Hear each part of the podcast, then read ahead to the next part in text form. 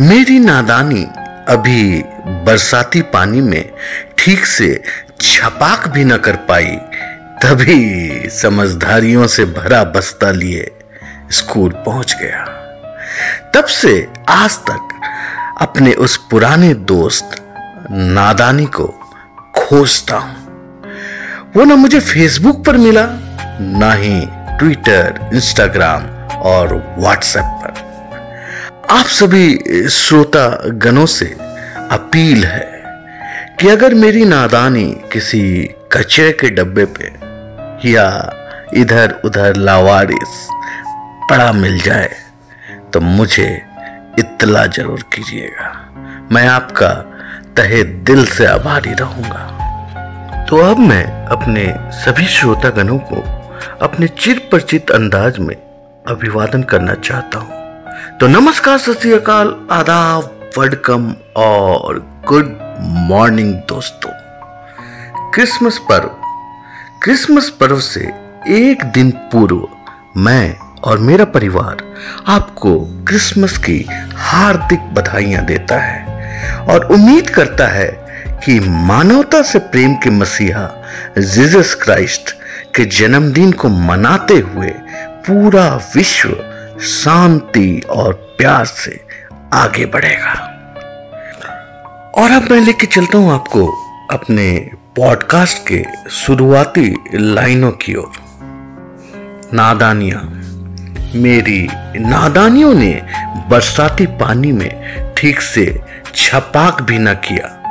तभी समझदारियों से भरा बस्ता लिए स्कूल पहुँचा। इन्हीं विचारों को आगे रख मैंने कुछ लाइनें लिखी हैं जो आपके सम्मुख प्रस्तुत करने जा रहा हूँ। मेरी इस कविता का शीर्षक है, आसमां था कितना, कितने में सिमट गया। नन्हे नन्हे पाँव में चप्पल थे चलने दौड़ने को पूरा जहाँ था। जेब में थी कुछ रेजगारी पर खरीदने निकलता था पूरा बाज़ार। नादा था, पर ख्वाबों का एक अपना आसमां था। कभी उन चप्पलों का फीता निकल जाता, कभी उन चप्पलों का फीता निकल जाता। मुँह बड़ा होने पर उसे सेफ्टी पिन लगा, अटका जाता। घिस जाता पूरा वो, फिर भी पहन निकलता। पूरे रौब से क्या करे? नादा था, पर ख्वाबों का मेरा एक पूरा आसमां था। धीरे धीरे बड़ा होने लगा। धीरे धीरे बड़ा होने लगा, नादानियों पर भी विभिन्न प्रकार का रंग चढ़ने लगा। पहले जिस तंगलियों में पैदल चलते थे, अब नई नई साइकिल चलानी सीखी। साइकिल बड़ी थी, मैं छोटा था, पर हौसलों में कोई कमी ना थी।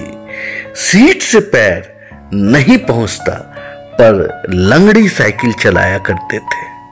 जो पुराने हैं, वो लंगड़ी समझ पाएँगे, नई पीढ़ी को तो हम ना समझा पाएँगे।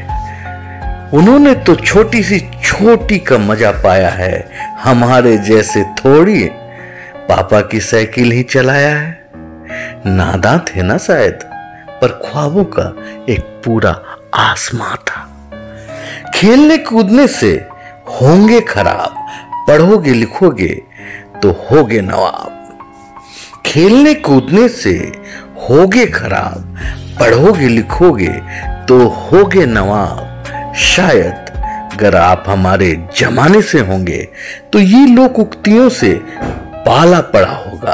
अब तो खेलने वाले, पढ़ने वालों से ज़्यादा अच्छी ज़िंदगी जीते हैं। तो साहिबान, हमारे वालिद भी इसी मुहावरे से इत्तेफाक रखते थे और हमारे खेलने पर उन्हें ऐतराज था। हम भी कहा मानने वाले, आँखें बचा, खेल ही आते थे। नादा थे शायद। हाँ नादा थे। पर ख्वाबों का एक पूरा आसमान था। चार अक्षर पढ़कर अब क्या बड़े हुए हैं, समझदारी बढ़ने लगी, नादानियों का गला घोट कर चार अक्षर पढ़कर अब क्या बड़े हुए हैं, समझदारियाँ बढ़ने लगी, नादानियों का गला घोटकर। जिम्मेदारियाँ बढ़ने लगी आज़ादी को बेचकर। जेब में रेजगारियों की जगह नोट ने ले ली। पैसे तो पड़े हैं, पर खुशियाँ जुदा हो गई। बाज़ार से चीज़ें खरीद लेता हूँ, पर वो सुकून नहीं मिलता। जो नादा कहलाते थे, तब पाते थे। अब तो सिकुड़ गई है वो ख्वाबों का आसमां जो नादानियों के दिन जाने कितने बड़े थे। आसमां था मेरा कितना, अब जाने कितने में सिमट गया।